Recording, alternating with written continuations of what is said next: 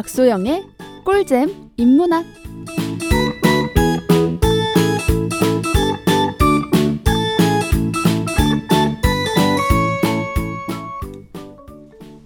안녕하세요. 지식 라디오 꿀잼 인문학. 네, 오늘 1월 26일 여덟 번째 시간입니다. 저는 리얼 인문학 대표 박소영이고요. 예, 제가 뭐 하는 사람인지 궁금하시는 분들이 많은 것 같은데, 예, 저는 인문학 강의를 하고 있습니다. 아, 어제도 그래서 사실 이제 지방에 어, 강의를 갔다 왔는데 공군사관학교에 강의를 갔다 왔는데요. 온라인에서는 제 강의를 에듀캐스트에서 인강으로 들으실 수 있습니다. 오늘 아침부터 눈이 와가지고 많은 분들 어떻게 출근길 고생 안 하셨나 모르겠어요. 네. 오늘의 주제는 반고흐입니다. 네, 모르는 분이 없는 화가죠. 그리고 경매 시장에 아주 뜨거운 러브콜을 보내는 화가입니다. 반고흐 더 러브라고 할 수 있겠죠. 아, 요즘 그리고 방고 인사이드라는 전시를 하고 있더라고요. 그래서 제가 이 전시 보시는데 조금 도움이 되시라고 방고 후에 대해서 이야기해 본 시간을 갖도록 하겠습니다. 오늘 그래서 예, 최혜윤 아나운서님 같이 해주셨습니다. 어서 오세요, 전하님 반갑습니다. 네. 네. 어, 혹시 그 최하나님도 방고후 좋아하시는지? 네, 좋아하죠. 네. 그래서 전시 있을 때도 몇 번 뭐 챙겨 가야지 하고 마음은 먹었는데 네. 네. 못 갔습니다. 그래서 지금 네, 이번 전시 얘기를 듣고 꼭 네. 가봐야지 하고 생각하고 있어요. 아, 네. 혹시 뭐 특별히 좋아하시는 그림이 있으신가요? 저는 그 별이 빛나는 아, 역시. 예. 네. 제가 강의 다니면서 물어보면 거의 다 그 그림 좋아하시더라고요. 사실 이렇게, 네. 이렇게 막딱 생각나는 게 아, 고우하면 생각나는 그림이 그거고 네. 아는 게 사실 뭐 이 기호의 대부분을 차지하지 아, 않나 그렇구나. 그런 생각도 어, 사실 해바라기가 되게 네. 유명한데 해바라기 좋아하시는 분은 별로 아, 없고 별이 빛나는 그쵸 밤에를 그쵸. 항상 어떠세요?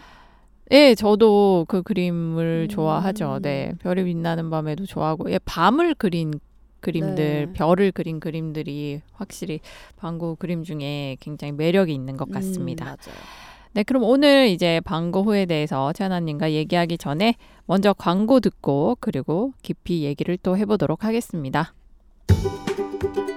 대한민국 방과 후 학교 지식 라디오의 문이 활짝 열렸습니다.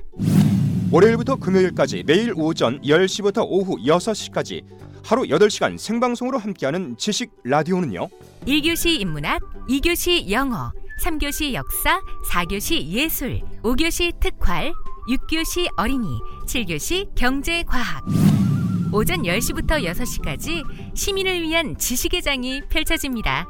교양 있는 시민의 지식 충전소 지식 라디오는 팟빵 앱을 통해 만나실 수 있습니다.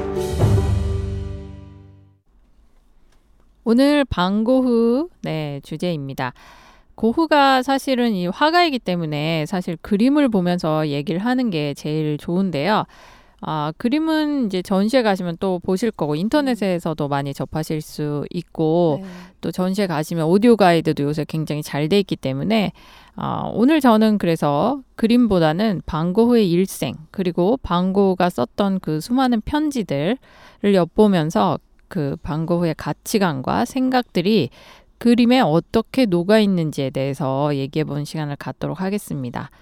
아, 아시다시피 그 방고흐는 엄청난 양의 편지를 남겼죠.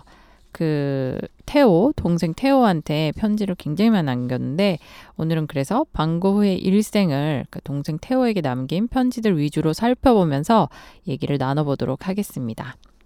이 방고흐의 일생은 사실 뭐 어, 셋으로 나누기도 하고 뭐 넷으로 나누기도 하는데 이 첫 번째가 네덜란드 시절이죠. 예, 그림을 시작하고 나서 이제 네덜란드에 머물던 시절 그리고 이제 파리로 가죠. 네, 동생이 파리에 있었기 때문에 파리로 갔던 파리 시절 그리고 이제 마지막이 이 남프랑스 시절인데 아르레 머물던 시기 그리고 그 자살하기 직전에 오베르 시절 이렇게 넷으로 나누기도 합니다. 자, 그러면 이제 보도록 하겠는데요.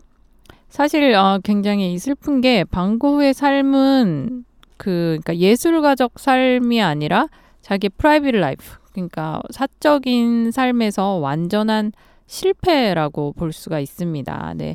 뭐 가정을 이루지도 못했죠. 결혼도 못했고 아, 그 자식도 없었고 그리고 자기가 뭐 생계를 책임지지도 못했고 그리고 친구도 없었어요. 예, 뭐 아주 없었던 건 아닌데 친구가 거의 없었습니다. 평생을 외롭고 고독하게 살았죠. 대신 이 오직 화가의 영혼만을 지닌 아웃사이더라고 볼 수가 있는데요.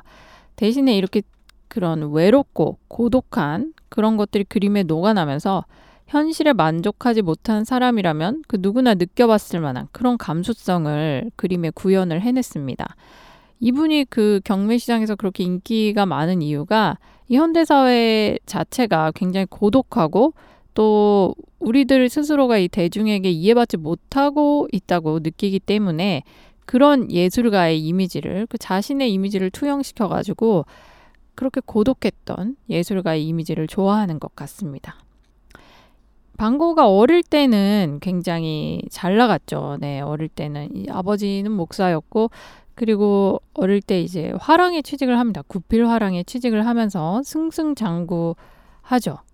영국에 가기까지 해요. 영국에 이제 주재원으로까지 가는데 갔다가 이제 문제가 뭐냐면은 이 삶이 처음 삐그덕하게 된 게 첫사랑에 빠져요. 첫사랑에 빠지는데 거절당합니다. 아, 이제 혼자 아, 저 여자 분명히 나 좋아할 거야. 막 이러고 있다가 그 여자한테 대시를 했는데 아, 거절을 당하죠. 근데 이때 그 데미지가 굉장히 대단했던 것 같아요. 이 고우가 그걸 이겨내질 못합니다. 그래서 막 첫 번째 발작을 일으키게까지 돼요. 그리고 나서는 이 충격 못 이긴 나머지 화상에서 해고됩니다. 구필 화랑에서 해고되고 신학 공부도 1년 만에 이제 포기를 하게 되죠.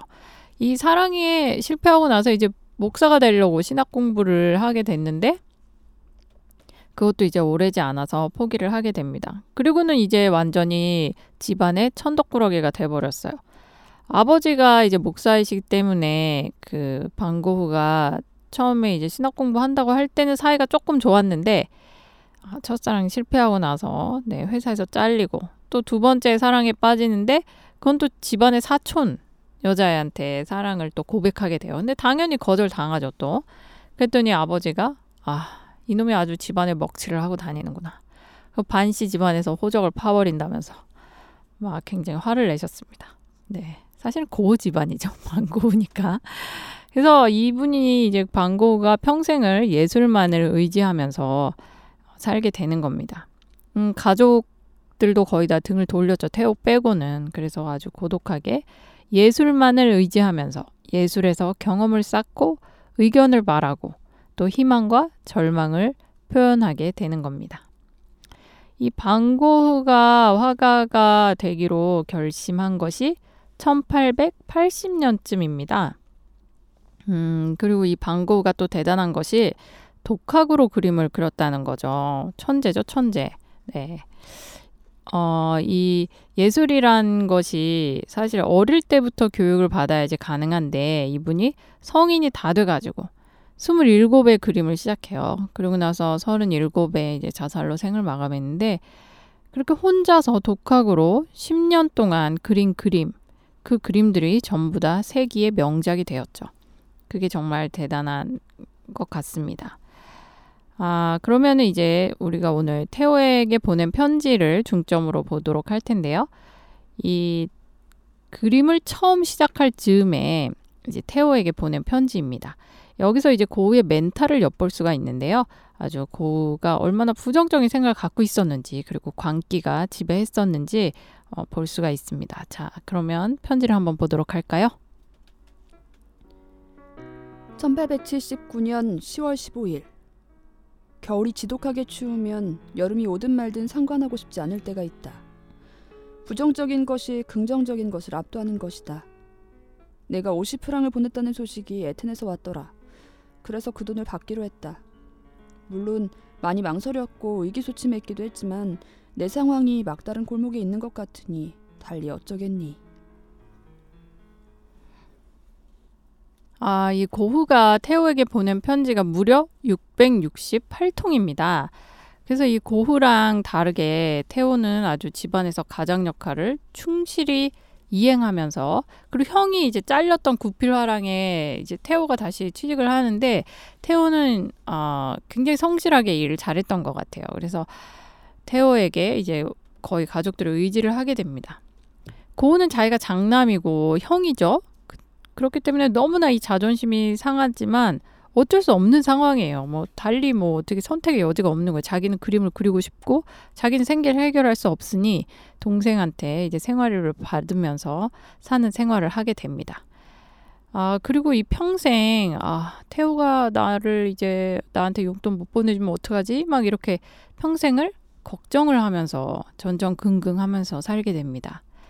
아주 지독한 외로움 속에서 태호의 지원으로 그림만을 의지하면서 살아가게 되죠. 자, 편지 한 구절을 더 볼까요? 내 마음을 괴롭히는 것은 내가 무엇에 어울릴까? 내가 어떤 식으로든 쓸모 있는 사람이 될 수는 없을까? 어떻게 지식을 더 쌓고 이런저런 주제를 깊이 있게 탐구할까? 그런 물음뿐이다. 게다가 고질적인 가난 때문에 이런저런 계획에 참여하는 것이 어렵고 온갖 필수품이 내 손에는 닿지 않는 곳에 있는 것만 같다. 그러니 더 우울해질 수밖에 없고 진정한 사랑과 우정이 있어야 할 자리가 텅 빈 것처럼 느껴진다. 또 내 영혼을 갉아먹는 지독한 좌절감을 느낄 수밖에. 사랑이 있어야 할 곳에 파멸만 있는 듯해서 넌더리가 난다. 아, 이렇게 온갖 부정적인 생각을 하고 있어요. 이 편지들을 보면 아주 암울합니다. 아, 이 방고가 사실 정말 세기에 나올까 말까 한 그림을 그것도 본인이 독학으로 그린 사람인데 이렇게 위대한 능력을 갖추고도 당대에 자기가 살아 생전에 인정받지 못했던 이유는 무엇일까? 이 학자들이 연구한 어, 연구에 따르면 이것이 성격 때문이라는 것이 거의 정설이에요. 방고가 이제 광기가 너무 넘치는 데다가 사람이랑 어울리지를 못하고 네, 결정적으로 방고가 이제 살아생전에 어, 명예를 얻지 못한 것은 분노 조절에 실패했기 때문이라고 얘기들을 합니다. 자, 그러면 편지 한 구절 더 보도록 하겠습니다. 어쩌면 내 영혼 안에도 거대한 불길이 치솟고 있는지도 모르지. 그러나 누구도 그 불을 쬐러 오지는 않을 것이다. 힘을 다해 내부의 불을 지키면서 누군가 굴 옆에 와서 앉았다가 계속 머무르게 될 때까지 끈질기게 기다려야 할까? 그러려면 얼마나 더 끈질겨야 할까? 예, 편지에 불길이라고 표현을 했습니다. 고가 그림을 그리기 시작하면서 누군가의 인정을 받고 싶었을 거예요. 그림이 팔리기를 원했을 겁니다. 그런데 나의 예술적 영감과 열정은 지금 막 거대한 불길이 막 치솟고 있는데 아무도 그 불을 쬐러 오지 않는다는 거예요. 이게 아무도 나의 그림을 인정해 주지 않는 거죠. 그래서 그 나의 예술적 열정, 내 작품을 인정해 줄 때까지 그 불 옆에 누군가 머무를 때까지 아, 내가 정말 기다려야 되나. 근데 기다리려면 또 얼마나 끈질기게 기다려야 하는 건가. 언제 내 그림이 인정받을 수 있을까. 이런 고통을 편지에 나타내고 있습니다. 아, 고우가 평생 그린 그림이 데센까지 포함해서 2,000점이 가까워요. 굉장히 많이 그렸죠. 이게 이제 10년에 10년 동안 그림 그리고 이제 생을 마감했기 때문에 10년에 2,000점이에요. 그리고 여기 사실 뭐 유화만 해도 거의 900점에 가까운 그림을 남겼습니다. 그러면 10년에 900점, 예. 1년에 거의 100점 가까이 그린 거예요, 그림을. 그러면 일, 우리가 간단히 계산해 보면 1년에 365일인데 3, 4일에 그림 하나씩 막 뚝딱뚝딱 그린 거예요. 그러니까 일주일에 거의 두 점씩 그냥 무조건 그렸다고 보면 돼요. 아주 굉장히 빠른 속도로 그림에만 몰두해가지고 그린 거죠. 아무것도 안 하고 그냥 그림만 그린 거예요. 친구도 안 만나고 아무것도 안 하고 거의 뭐 밥도 안 먹고 밥은 이제 돈이 없어서 못 먹었으니까 아무것도 안 하고 그림만 네 그린 겁니다. 그게 편지에도 잘 나타나 있습니다. 1881년 12월 31일 그림이 조금씩 나아지기 시작한 요즘 작업을 방치해둔 채 감상에 젖거나 낙담하지 말자고 다짐했다. 봄에 딸기를 먹는 일도 인생의 일부이긴 하지만 그건 1년 가운데 아주 짧은 순간에 불과하고 지금은 가야 할 길이 아주 멀다. 아, 이렇게 오로지 예술에 예술만으로 자기를 채찍질하면서 그림을 그리는데 아, 이때 자신의 멘토를 찾게 됩니다. 바로 밀레라는 화가예요. 아, 1882년에 아직 그 고흐가 헤이그에 머물던 시절인데요. 이때 밀레의 전기를 읽고 깊은 감명을 받게 됩니다. 사실 그 고흐가 첫 직장이 구필 화랑이었기 때문에 그 화랑에서 밀레 그림을 접하긴 했어요. 그래서 그때 밀 그때부터 이제 밀레를 좋아하다가 아, 밀레 전기를 또 찾아서 읽게 됩니다. 그때 굉장히 깊은 감명을 받고 자기가 죽는 날까지 진정한 예술의 길잡이로 자신의 멘토로 네, 밀레를 어, 선택하게 됩니다. 그리고 이 밀레가 본인이 했던 얘기가 있어요. 밀레가 얘기하기를 사람들의 무관심, 네, 자기의 그림을 알아주지 않는 사람들의 무관심은 만약에 내가 값비싼 구두를 신고 신사의 생활을 원한다면 그런 사람들의 무관심이 기분이 나쁘겠지만 나는 남학신을 신고 살아나갈 거기 때문에 그럭저럭 살아갈 수 있다 라고 얘기를 했습니다. 그래서 방고흐도 밀레의 이런 얘기에 굉장히 아, 깊은 감명을 받고 앞으로 어, 자신의 삶을 이렇게 가난하지만 예술에 올인하는 그런 삶을 살기로 결심을 하게 되는 거죠. 1882년 1월 8일 열심히 노력하다가 갑자기 나태해지고 잘 참다가 조급해지고 희망에 부풀었다가 절망에 빠지는 일을 또다시 반복하고 있다. 그래도 계속해서 노력하면 수채화를 더 잘할 수 있겠지. 그게 쉬운 일이었다면 그 속에서 아무런 즐거움도 얻을 수 없었을 것이다. 그러니 계속해서 그림을 그려야겠다. 이게 아직 그 유화를 그리기 전에 아직은 수채화를 그리고 있을 때의 편지인데요. 저는 어, 방고흐가 썼던 그 수많은 편지 중에 이 구절을 가장 좋아합니다. 그래서 이 편지를 항상 책상에 써붙이고 항상 읽으면서 제가 이제 나태해지거나 뭐 거의 항상 나태하긴 하지만 나태해지거나 이 굉장히 좌절스럽고 슬럼프가 올 때마다 이 편지를 읽어요. 언제나 저한테 힘을 주는 그런 구절이어서 한번 소개해 봤습니다. 자, 그럼 계속해서 편지를 읽어 볼게요. 하루 종일 지칠 정도로 꾸준히 그림을 그리고 있다. 그것도 아주 기쁘게 말이지. 태호야, 내 안에 어떤 힘이 있는 걸 느낀다. 난 그걸 밖으로 꺼내 풀어놓기 위해 가능한 모든 노력을 다하고 있다. 그림에 대한 고민과 근심만으로도 이미 충분히 힘들구나. 거기다 다른 근심들까지 겹치고 모델비도 줄 수 없게 된다면 미쳐버릴지도 모른다. 아, 이제 점점 생활이 점점점 쪼들리고 있습니다. 그래서 사실 자기가 이제 인물화를 그리고 싶은데 모델비를 지불할 능력이 없는 거죠. 그래가지고 어, 이 방고는 사실 정물화를 많이 그렸죠. 그림을 그릴 만큼 그런 모델비를 줄 만큼 풍족하지 못했었기 때문에 아, 이런 또 걱정들 항상 걱정들을 지니고 살아가게 됩니다. 네. 자, 여기서 잠깐 댓글을 하나 소개할까 하는데요. 네, 이맘님이 댓글 달아주셨는데요. 아, 방고흐 기대하고 듣는 중이라고 말씀해 주셨습니다. 아, 이 방고흐가 사실 이제 평생 음, 뭐 와이프도 없었고 사실 사랑에는 늘 실패를 했죠. 근데 어, 이런 사적인 삶에서 자신이 어, 사람들을 항상 자기가 거부한 게 아니라 자긴 사람들에게 다가가고 싶은데 사람들이 자꾸 방고흐를 거부하는 거예요. 그래서 나는 그 사람에게 다가가지만 그 사람이 항상 나를 피하는 이런 삶을 살게 됩니다. 그렇기 때문에 자존감이 점점 무너지면서 계속 이제 예술만을 버타면서 살게 되는데요. 이러다가 아, 길거리 창녀 어, 시엔이라는 여자와 사랑에 빠지게 돼요. 근데 이 사랑에 빠지던 순간에 시엔이라는 여자가 이미 다른 남자의 아이를 임신한 상태였어요. 근데도 아, 고우는 이것들을 다 보듬어 안고 이 여자랑 이제 같이 살기 시작합니다. 근데 아버지가 목사죠. 그래서 아버지가 이제 노발대발합니다. 정말 이때 거의 고흐랑 거의 의절을 했어요. 그리고 자기 아들을 정신병원에 집어넣겠다고 막 윽박을 질렀습니다. 그런데도 이 고흐가 처음에는 아, 자긴 그래도 이 사랑을 지키겠다 하고 시엔을 예, 끝까지 어, 자기가 끌어안았습니다. 그런데 이 고흐가 이때 그 모베라는 선생님한테 그림을 잠깐 배우고 있었어요. 근데 이 선생이 아, 자기 제자가 고우가 그림 그리다 말고 아 어떤 여자랑 동거를 하는데 그 여자가 또 길거리에 창녀다 보니까 엄청 쇼크를 먹은 거예요. 그러고는 선생이 아, 너가 좀 타락한 것 같구나. 너는 이제부터 내 제자가 아니다. 이러고서 고우를 또 고우에게서 등을 돌리게 됩니다.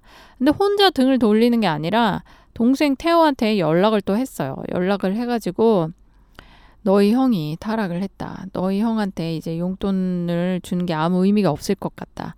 용돈 주지 말라고 얘기를 합니다. 그래서 이 태호가 실제로 또 돈을 보내는 것을 잠깐 중단을 했어요. 이런 어려움 속에서도 이제 시엔과 계속 이제 사귀려고 했는데 시엔이 아무래도 어, 이 그런 자기 직업을 버리지 못하고 또 다른 남자에게 몸을 파는 것을 목격을 하게 됩니다. 그걸 보고 이제 고우가 너무 어, 상처를 받고 좌절을 하면서 이제 6개월 만에 그래서 시엔과의 관계를 드디어 정리를 하게 됩니다. 그리고 나서 이제 계속 더 그림에만 네, 몰두를 하게 되는데요. 네, 계속 한번 편지를 보도록 할게요. 1882년 7월 21일 예술은 질투가 심하다. 가벼운 병 따위에 밀려 두 번째 자리를 차지하게 되는 건 좋아하지 않는다. 이제부터 예술의 비밀을 맞추겠다. 나 같은 사람은 정말 이제 아파선 안 된다. 사물의 핵심에 도달하려면 오랫동안 열심히 일해야 한다. 사람들을 감동시키는 그림을 그리고 싶으니까.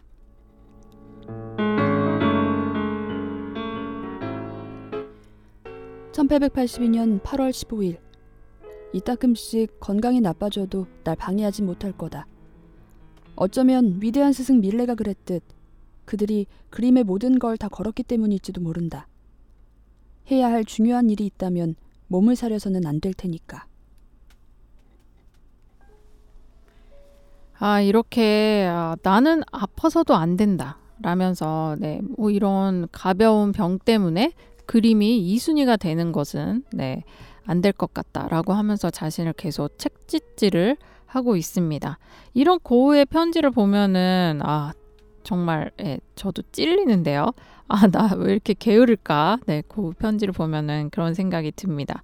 그리고 고우가 이제 건강에 당연히 좋지 못했죠. 생활이 넉넉하지 못하기 때문에. 그래서 태호에게 이때는 이제 편지로 왕래를 했기 때문에 태호에게 이제 돈을 돈이 다 떨어지고 나서 태호에게 돈을 부탁하면 또 돈이 오는 동안 또 며칠이 걸렸고 그래서 그 사이에 이제 아무것도 못 먹고 버티고 이런 적이 많아요. 그래서 어떤 편지에 보면은 아 너가 이제 돈을 오랜만에 보내줘가지고 내가 오늘 밥을 드디어 먹었는데 너무 오랜만에 밥을 먹다 보니까 이게 소화도 안 되고 오히려 탈이 난 거예요. 너무 이제 밥을 며칠 만에 쫄쫄 굶다가 먹다 보니까 그래서 몸이 더 아팠다는 네, 그런 편지도 있습니다. 자 이렇게 어, 몸을 자기 몸을 사리지 않고 사물의 핵심 그러니까 예술의 핵심이겠죠. 이 핵에 자기가 아직 도달하지 못했다면서 스스로를 계속 어, 이렇게 다그쳐가는 그런 모습들이 우리에게 정말 큰 감동을 주는 것 같습니다. 1884년 3월 1일. 넌 내 그림을 아직 한 점도 팔지 못했잖아. 사실 너는 팔려는 노력도 하지 않은 게 아니냐? 최근에 보낸 그림에 대해 너는 이제 팔아도 될 만한 그림이긴 한데 하지만 이라고 했는데 그건 내가 처음으로 브라반트 풍경 스케치를 보냈을 때 네가 띄운 편지의 내용과 글자 하나도 다르지 않다. 아, 태호에게 이제 편지를 보냈어요. 아, 편지가 아니라 그림을 보냈어요. 그림을 보내는 것도 이제 돈이 없으니까 착불로 그림을 보내게 됩니다. 그림을 열심히 그려가지고 이제 착불로 보내는데 태호가 이 형 그림을 이제 평가하기를 아, 형 이제 뭐 그림 팔아도 될 만한 그림이긴 한데 아, 하지만 아, 팔리지 않는다라는 그런 얘기죠. 이걸 어떻게 팔아야 될지 모르겠다. 이제 그런 얘기죠. 고우가 사실 평생 그림을 딱 한 점 판 것으로 유명하죠. 물론 대생을 포함하면 몇 점 팔긴 했는데 유화는 한 점을 팔았어요. 평생에 10년 그려가지고 유화를 딱 한 점밖에 팔지 못했습니다. 그러니까 이때는 그림을 전혀 팔지 못했던 그런 시기죠. 그래서 이제 드디어 슬슬 이제 히스테리가 나타나기 시작합니다. 1884년이니까 이제 그림을 시작한 지 4년. 네. 처, 뭐 본격적으로 시작한 건 82년부터인데요. 아, 그래도 그림을 이제 하겠다고 마음 먹은 지 이제 4년이 지났는데 그림이 아직 하나도 팔리지 않고 인정을 받지 못하고 있다 보니까 아, 이제 조바심이 나고 굉장히 자기를 지원해주는 동생한테도 이제 짜증을 내기 시작하는 겁니다. 자, 그러다가 이제 1885년에 드디어 감자를 먹는 사람들이라는 고흐의 아주 유명한 네, 이게 거의 레전드급 작품이죠. 이 작품을 드디어 그리게 돼요. 이 농부들이 어, 방금 막 밭일을 마치고 와서 집에서 모여가지고 감자를 먹는 그런 장면을 그린 그림인데요. 아, 이때 아직 그 고흐의 화려한 그런 색채 는 아직 나타나기 전이에요. 이때까지만 해도 밀레의 그런 영향 아래 있었기 때문에 아, 약간 좀 어두침침한 그런 그림이긴 한데 그 농부들의 거룩한 모습, 네. 방금 일을 마치고 온 그런 가난하지만 정말 거룩한 모습을 담아내려고 했습니다. 그리고 이 고우가 이 그림을 그리면서 말하길 자기가 그린 그림 중에 가장 잘 그렸다고 얘기를 했어요. 아, 정말 이 그림 내가 보아도 정말 잘 그린 것 같다. 왜냐면 나는 그저 그런 농부는 그리고 싶은 생각이 없었다. 난 정말 농부를 그린다면 리얼한 농부, 아, 정말 진짜 같은 농부, 그들의 어떤 고단함이 다 묻어나는 그런 그림을 그리고 싶었다고 얘기를 했습니다. 그래서 그 그림을 이제 살펴보시게 되면은 나중에 혹시 보실 기회가 있으면 그 농부들이 감자를 먹는 손, 손을 한번 네, 중점적으로 보시길 바랍니다. 그 손이 정말 그 흙을 방금 만지다 온 것 같이 아, 막 이제 막 그 꼬질꼬질한 그런 손, 막 구부정하고 말라 비틀어진 그런 손인데요. 아주 삶의 고단함이 그대로 묻어나는 그런 손을 그렸습니다. 자, 여기까지 이제 고흐의 네덜란드 시절을 네, 보았고요. 그러면 노래 하나 듣고 이제 고흐의 파리 시절로 가보도록 하겠습니다.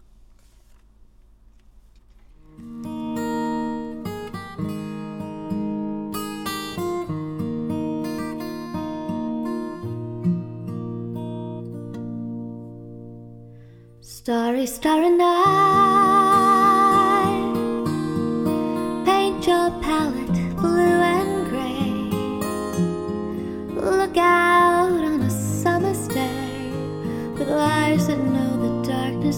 Darkness in my soul.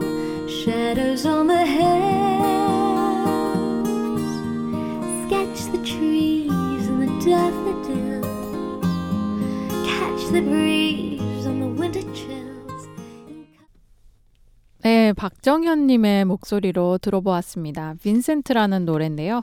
원래 이 노래가 이제 돈 맥클란 노래인데 박정현님이 이제 리메이크해서 한 목소리로 들어봤습니다. 이 그 팝송의 첫 번째 이제 나오는 게 바로 Starry Night이죠. 네. 가장 아까 최하나님이 가장 좋아하는 작품도 별이 빛나는 밤에라고 했는데 이 작품이 아무래도 유명하다 보니까 네 가사 첫머리에 나왔습니다. 아, 이렇게 해서 이제 아, 방고흐의 이제 네덜란드 시절을 마감하고 이제 프랑스 시절을 보도록 하겠습니다. 아, 그 태호가 이 구필화랑에서 계속 잘 나갑니다. 네. 승승장구를 하죠. 형과는 다르게. 그래서 이 네덜란드에서 프랑스로 정근을 가요. 네, 해외 주재원으로 발령이 난 거죠. 그래서 파리로 가게 됩니다. 예술의 문화예술의 중심이죠. 파리로 가게 됩니다. 그래서 열심히 일을 하고 있는데 고우가 그래가지고 이제 막 쪼르기 시작해요. 아, 태호야 나도 파리에 가고 싶다. 태호야 제발 날 불러다오. 근데 이 태호가 이제 머뭇거려요. 왜냐면 자기가 형 성격을 알거든. 형이 사람들하고 이렇게 잘 어울리는 성격이 아니고 뭐 어쩌다 막 미치고 그리고 자기 멋대로 하고 이 항상 그 거의 사회 부적응자이기 때문에 형을 선뜻 부르기가 약간 애매한 거예요. 그래가지고 이 핑계 저 핑계 되면서 형을 안 부릅니다. 그러니까 이 고우가 기다리다가 그냥 파리로 찾아가요. 태호 집에 들이닥칩니다. 그래가지고 이 어쩔 수 없이 파리에서 태호가 같이 고흐와 아 이제 방고흐와 살게 돼요. 근데 한 2년을 같이 살게 됩니다. 그래서 2년을 이 둘이 형제가 같이 살다 보니까 이때는 그 둘이 편지를 왕래한 게 없어요. 같이 살니까. 그래서 이때는 이제 어, 둘이 같이 살면서 고흐가 이제 그림을 그리게 됩니다.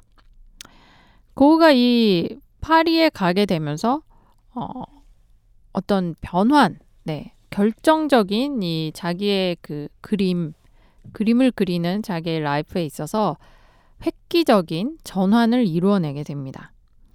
바로 이 색채가 완전히 바뀌게 되는 건데요. 이전에는 그 제가 아까 말씀드렸다시피 밀레의 영향 그리고 이 시대의 그런 그림들이 거의 다 약간 어, 갈색 그러니까 약간 음침한 그런 톤이었어요. 근데 고우가 이 파리에 오면서 수많은 그런 그림들을 접하고 특히 일본 그림을 접하게 돼요. 우키요에를 접하게 됩니다. 그 우키요를 접하면서 일본에 대해서 또 막 로망을 가지게 되면서 굉장히 밝고 화려한 그런 색채에 눈을 뜨게 돼요. 그리고 나서 황홀한 느낌을 자아내는 고흐만의 그런 색채를 자아내게 되는 겁니다. 아, 잠깐 제가 이 댓글을 하나 읽어드리고 갈 텐데요. 레이디 가가멜 님이 이제 올려주셨는데, 아, 고흐하면 동생 테오.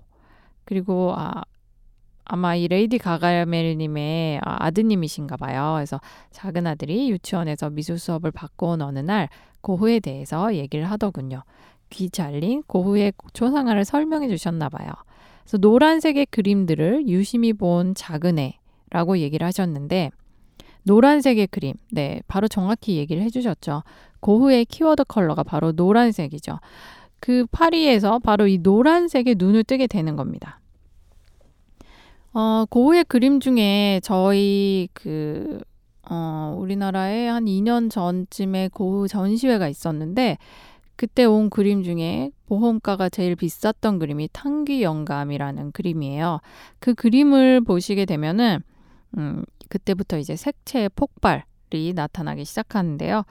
이 탕귀 영감이라는 분은 음, 그때 이제 화상을 하시던 분이에요. 그래서 물감 팔고 이제 캔버스 팔고 뭐 붓 팔고 이러신 분이었는데 그분이 그, 그 당시에 이제 가난한 그런 예술가들을 지원을 많이 해주셨어요.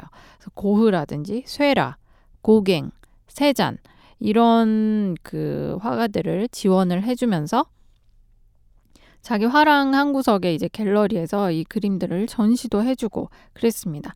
이 탕귀영감 화상에 가면은 그 탕귀영감 초상화를 보시면 아시겠지만 그 뒤에 탕귀영감 뒤에 모든 그 그림의 배경들이 일본 그림이에요. 뭐 후지산 그림이 있고 게이샤 그림이 있고 벚꽃 그림이 있고 전부 다 일본 그림입니다. 이 시대 이 1800년대 말에 그 파리 상류층 에게 가장 핫했던 그림이 바로 일본 그림입니다. 고흐가 그래서 굉장히 영향을 많이 받죠. 그리고는 항상 아, 일본 너무 가고 싶다. 우리가 지금 그 막 여름에 휴양지 가고 싶듯이 고흐의 로망은 바로 일본이었어요. 그래서 일본을 너무너무 가고 싶은 거예요. 자기한테는 일본이 패러다이스처럼 느껴진 거죠. 그런데 이 일본을 가려면 프랑스에서 너무 멀잖아요. 멀고 뭐 돈도 없고 그래서 이 고흐가 일본의 대체, 일본을 대체하는 것으로 남프랑스의 아를로 가게 됩니다. 근데 이 남프랑스에도 도시가 많은데 왜 하필 아를이냐? 이런 거에 대해서 이제 학자들의 의견이 분분했어요. 근데 이 고흐가요, 그 생긴 것답지 않게, 네. 그림만 열심히 그리시는 게 아니고, 고흐가 굉장한 인문학의 빅팬이었습니다. 인문학을 굉장히 사랑했어요. 그래서 뭐 철학부터 온갖 문학을 섭렵을 했어요. 그래서 구필화랑 처음에 이제 런던 지점에 갔을 때는 어, 그 영국의 위대한 문호들, 뭐 셰익스피어라든지 이런 작품들을 다 없는 돈에 다 그걸 찾아서 보았었고요. 이 파리에 왔을 때는 또 프랑스의 위대한 문호들, 모파상이라든지 에밀 졸라, 뭐 빅토르 위고 그리고 공쿨 의 작품들을 꼭 챙겨서 읽었다고 합니다.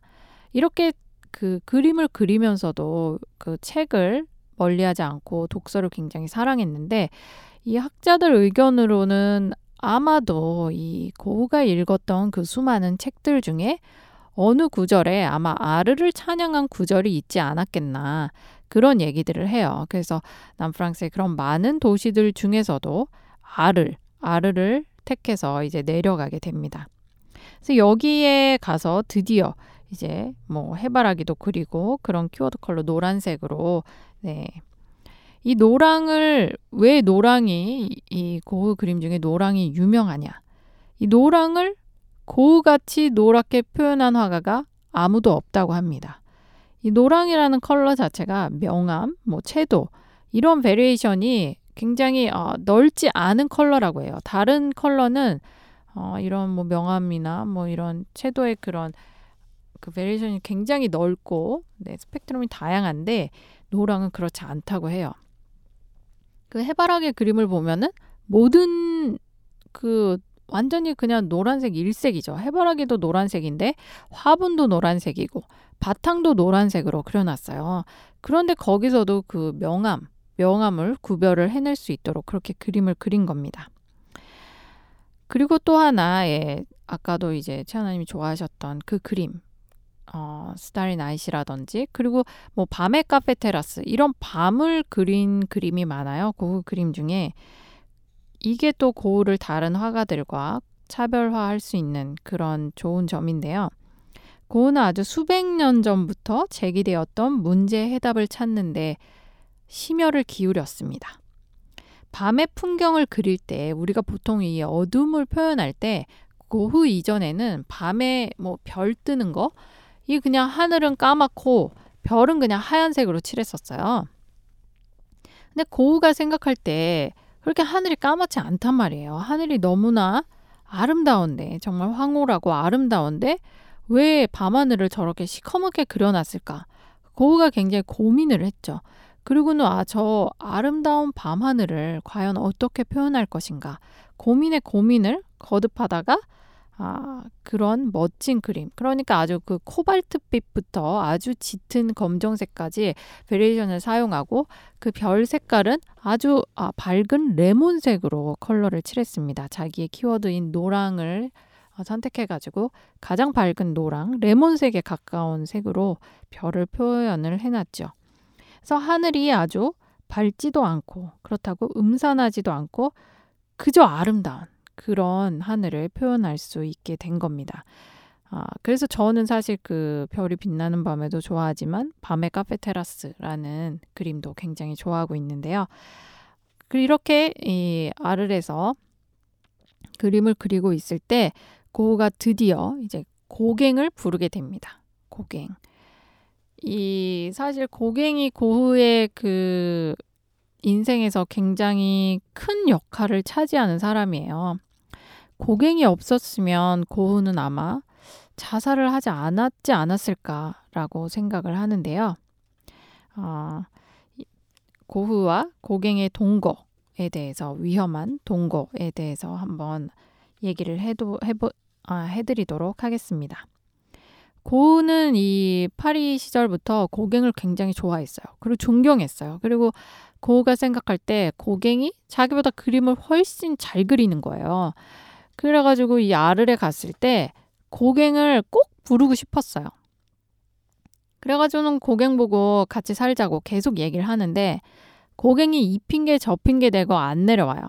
고갱은 별로 고우를 좋아하지 않아요. 그리고 고갱이 생각할 때는 자기가 잘났어요. 자기가 고우보다 훨씬 그림도 잘 그리고 자기가 뭐 아쉬울 게 하나도 없는데 고우랑 굳이 같이 살 이유가 없는 거죠. 그리고 고우가 성격도 피곤하고 그래가지고 고갱이 이 핑계 저 핑계 대면서 거의 다섯 달을 어 그냥 안 갑니다. 고우한테 가질 않아요.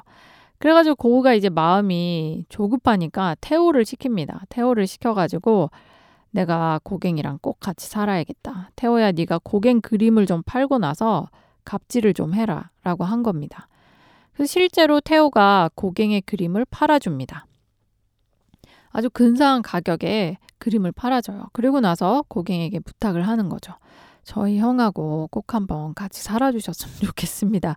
이렇게 얘기를 한 거에서 고갱이 어쩔 수 없이 짐을 싸들고 이제 아를로 가게 됩니다.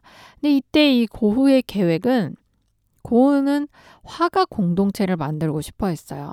화가 공동체가 뭐냐면 이때 이제 전시회에 그림을 자기 거를 출품을 하면 그때 자기 그림을 이제 마음에 드는 사람이 사가게 되죠.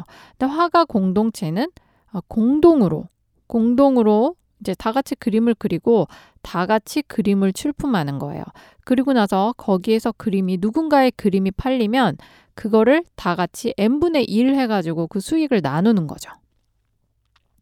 그런 것을 항상 꿈꿨어요, 고우가. 근데 자기가 생각할 때 자기가 뭐 이제 그런 화가들을 끌어모을 리더십 이런 게 자기한테는 없는 거예요. 그래서 자기가 생각할 때는 고갱이 적임자라고 생각이 된 겁니다. 고갱이 리더로 나눠 나서 주어가지고 어, 화가들을 모아서 공동체를 하나 결성을 했으면 좋겠다라고 생각을 한 겁니다. 근데 고갱은 아무런 관심이 없어요. 고갱은 그냥 타이티에 가서 살고 싶지 화가 공동체 이런 거 아무런 관심이 없습니다. 그러니 그 둘이 같이 살았던 관계가 네, 좋을 리가 없겠죠. 처음에 고갱이 갔을 때는 이제 고우가 너무 반가워했죠. 그래서 고갱의 방에 걸어주려고 환영의 그림으로 해바라기를 그린 겁니다. 그랬는데 이제 고갱이 와서 처음에는 뭐 둘이 같이 장도 보고 둘이 뭐 처음에는 알콩달콩 잘 지냈던 것 같아요. 그러다가 아, 점점 이 의견의 마찰이 일어나게 되죠. 고갱은 자기가 이제 그림을 당연히 고우보다 잘 그리니까 고우한테 이런 저런 충고를 해줍니다. 고우도 처음엔 그걸 원했어요. 근데 이 고갱의 간섭이 점점 고우가 이제 귀찮아지고 말도 안 듣다 보니까 고갱도 이 알을 더 이상 잊고 싶지 않은 거죠. 그래서 맨날 도망칠 궁리만 합니다. 근데 고우는 정신적으로 고갱에게 너무나 의지를 하고 있었던. 그래서 고갱마저 떠나면 자기 삶이 무너질 것 같은 그런 직감을 느낀 거예요. 그래가지고 이 고갱을 못 떠나게 자꾸 이러니까 고갱이 또 숨이 막히죠. 고우가 자꾸 스토커 같이 자기를 쫓아다니니까. 그러다가 어느 날 이제 고갱이 밤에 산책을 갔는데 뒤를 돌아보니까 고우가 자기를 쫓아오고 있는 거예요. 그러고는 고우가 어, 날 떠날 거냐고 막 면도칼을 들고 자기를 쫓아온 거예요. 그래서 고갱이 깜짝 놀래가지고 아니 나 어디 아무 데도 안 간다고. 그러니까 진정하라고. 진정하고 얼른 집에 돌아가라고. 난 산책 조금만 더 하고 아, 집으로 가겠다. 그래서 고우는 집으로 돌아가고 고갱은 이제 무서우니까 제가 면도칼 들고 지금 발작이 일어났구나. 그래 무서워가지고 고갱은 이제 여관에서 자고 들어갔는데 그날 바로 이제 고우가 자기 귀를 자르게 됩니다. 발작 중에 이제 귀를 자른 거죠. 고우가 그거를 기억을 못해요. 귀를 자르고서는 그 귀를 멀쩡히 어, 그 길거리 창녀한테 귀를 이제 그 헝겊에 싸가지고 주고 자기는 집에 와서 그냥 아무 일 없었던 시 잠을 잤어요. 근데 아침에 일어나니까 이제 귀가 잘려 있으니까 베개가 다 피에 젖어 있고 이 창녀가 이제 경찰에 신고를 한 거죠. 어떤 미친 남자가 자기 귀를 잘라가지고 그 귀를 나한테 줬다. 이래서는 이제 경찰이 오고 난리가 났습니다. 그리고 이제 동네 주민들이 다 들고 일어났죠. 고갱은 아주 이때 즐겁을 해가지고 바로 도망갔어요. 태호한테 편지 쓰고 바로 떠나버렸습니다. 그러니까 고은은 자기가 이렇게 귀까지 자르고 아픈데 피까지 흘렸는데 고갱이 자기를 뭐 뭐랄까 그런 뭐 병문안 뭐 이런 것도 안 해주고 네 그냥 가버렸으니까 너무나 이제 상심을 한 거예요. 그래가지고 고갱이랑 헤어지고 동네 주민들이 난 저런 애랑 못 살겠다. 정신병자랑 못 살겠다. 막 성명 운동을 하고 하니까 자발적으로 정신병원에 들어가게 됩니다. 이때 태호에게 편지를 쓰고 자기 스스로 정신병원으로 들어가게 되죠.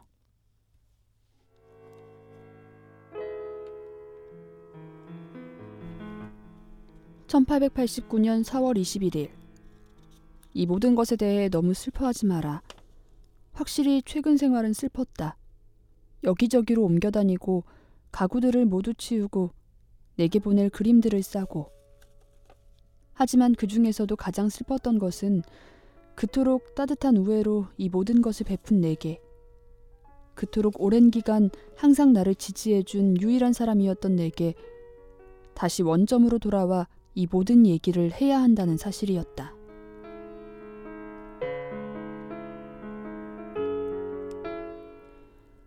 1889년 4월 24일. 나는 단순하지만 지속적이고 결정적인 것을 찾아내려고 노력해왔다. 그런데 이제는 이미 패배한 싸움을 해왔다는 생각이 든다. 아, 자기 발로 자기가 스스로 정신병원에 들어가면서 이 태호에게 면목이 없는 거죠. 그렇게 10년 동안 이게 거의 9년 차. 네, 9년 동안 나에게 그렇게 생활비를 보내주고 네가 뒷바라지를 해주었는데 내가 결국 이루어낸 것 하나 없이 이 모양 이꼴로 정신병원에 들어가게 되니 내가 이런 얘기를 너한테 하는 게 너무 괴롭다. 라는 그런 편지를 썼죠.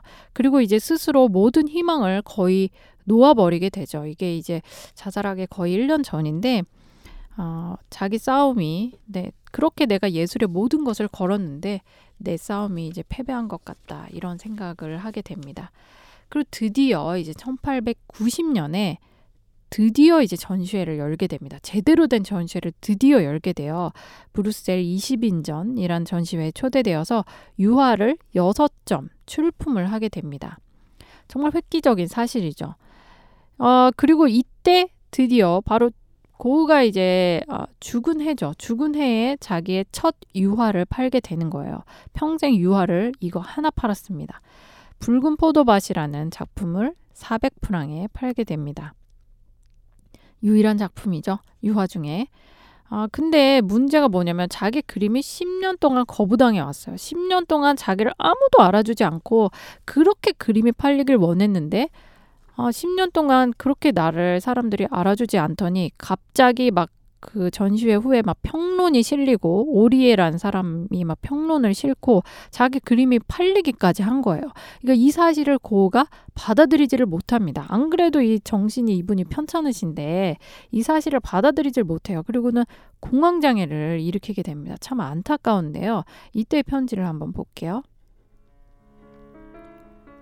1890년 4월 29일 부탁인데 오리에 씨에게 더 이상 내 그림에 대한 글을 쓰지 말아달라고 전해다오. 그는 나를 잘못 이해하고 있다. 게다가 난 너무도 깊은 슬픔에 빠져서 세상에 알려지는 것을 견딜 수가 없다. 그림을 그리는 일은 내 기분을 전환시켜주지만 사람들이 그것에 대해 떠들어대는 걸 듣는 일은 그가 생각하는 이상으로 나를 고통스럽게 한다.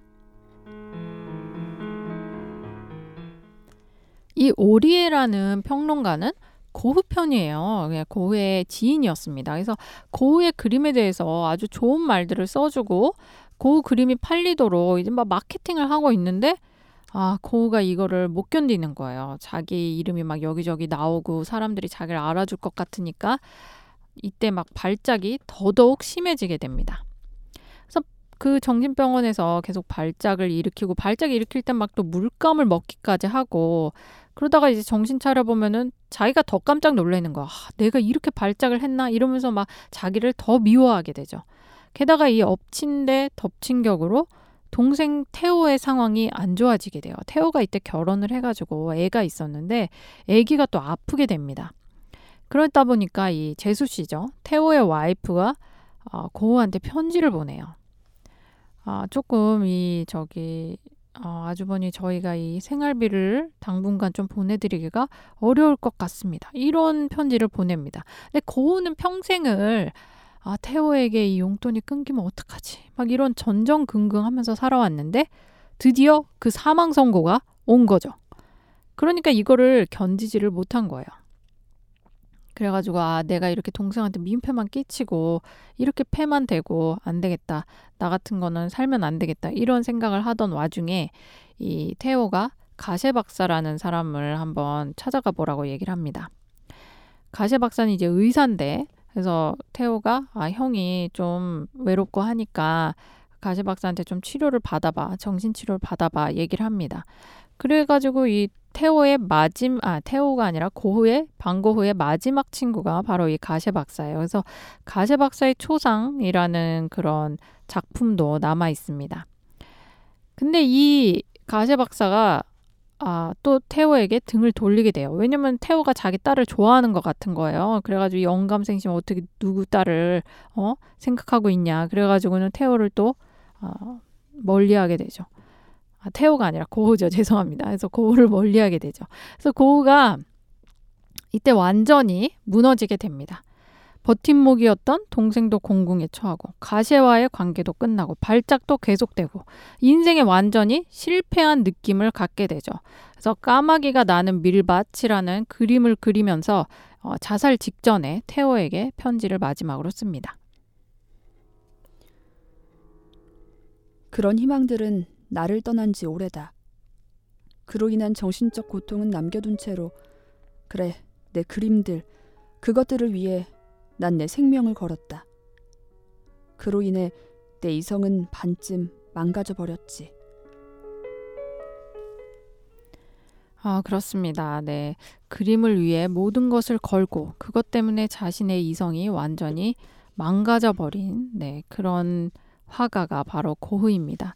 마음이 정말 어, 아픕니다. 그리고 이 사실 가세 박사가 거의 이 쓰러져 있던 고흐를 밀어뜨린 거나 마찬가지라고 저는 생각해요. 가세 박사 때문에 결정적으로 아, 자살을 하지 않았나 그런 생각이 드는데 아이러니하게도 이 가세 박사의 그림이 가장 비싸게 낙찰된 그림입니다. 고흐 그림이 뭐 지금 제일 싼 그림도 400억 그리고 가장 비싸게 그 낙찰되었던 그림이 8,700만 달러죠. 뭐 지금 환율로 하면 1,000억 정도 되는데 그게 20년 전에 낙찰받은 그림이에요. 20년 전에 1,000억. 대단합니다. 이게 어, 고흐의 실력입니다. 네. 오늘 그래서 예, 최혜윤 아나운서님 함께 해주셨는데요. 예, 내레이션 정말 감사드리는데 네. 어떻게 고흐 보고 어떠셨나요? 어 저는 또 우연치 않게 그 네. 지난주에 뮤지컬 큐레이션이라는 음, 방송에서 네네. 이 고흐 뮤지컬을 하면서 뮤지컬 관련된 얘기를 하면서 그때 고흐에 대한 이야기를 또 새삼 접했었어요. 네네. 그래서 그때 접했던 내용과 또 오늘 내용들을 이렇게 합쳐지니까 음, 이 모든 것들이 저에게 고흐 전시를 보러 가라고 떠밀어주는 것만 같은 그런 네. 느낌이 들어서 그렇습니다. 참 이렇게 후대에 굉장히 음. 평가가 좋은데 당시에 그쵸. 너무 힘든 너무 삶을 힘들고 괴롭게 사람이구나. 어떻게 그럴 수가 있는지 네. 참 인생이 정말 기구합니다. 네. 그래서 오늘 방송 들으시고 여러분도 혹시 전시 보러 가신다면 어, 도움이 되셨으면 좋겠습니다. 네, 그리고 이 귀를 자른 것 그리고 고의 네. 죽음 그거에 관해서는 정말 많은 해석들이 있잖아요. 네, 그러니까 이것들도 한 번쯤 찾아보면서 고에 대해서 어, 네. 이런 설도 있다더라 하면서 관심을 보면 재밌을 것 같아요. 아, 네, 알겠습니다. 자, 이렇게 아, 뿌리 깊은 고뇌 내 그림을 본 사람들이 이 작가는 고뇌의 경지에 이른 작가다라고 말할 수 있도록 네, 그렇게 어, 그림을 그려왔던 고흐입니다. 네, 그러면 오늘 이렇게 네. 고흐에 대해서 얘기를 해보았고요. 음, 여러분들 이 고흐의 그런 편지와 일생을 어, 엿보시면서 위안이 되는 그런 시간이 되셨기를 바랍니다. 네. 자, 그러면 저는 다음 시간에 찾아오도록 하겠습니다. 감사합니다. 감사합니다.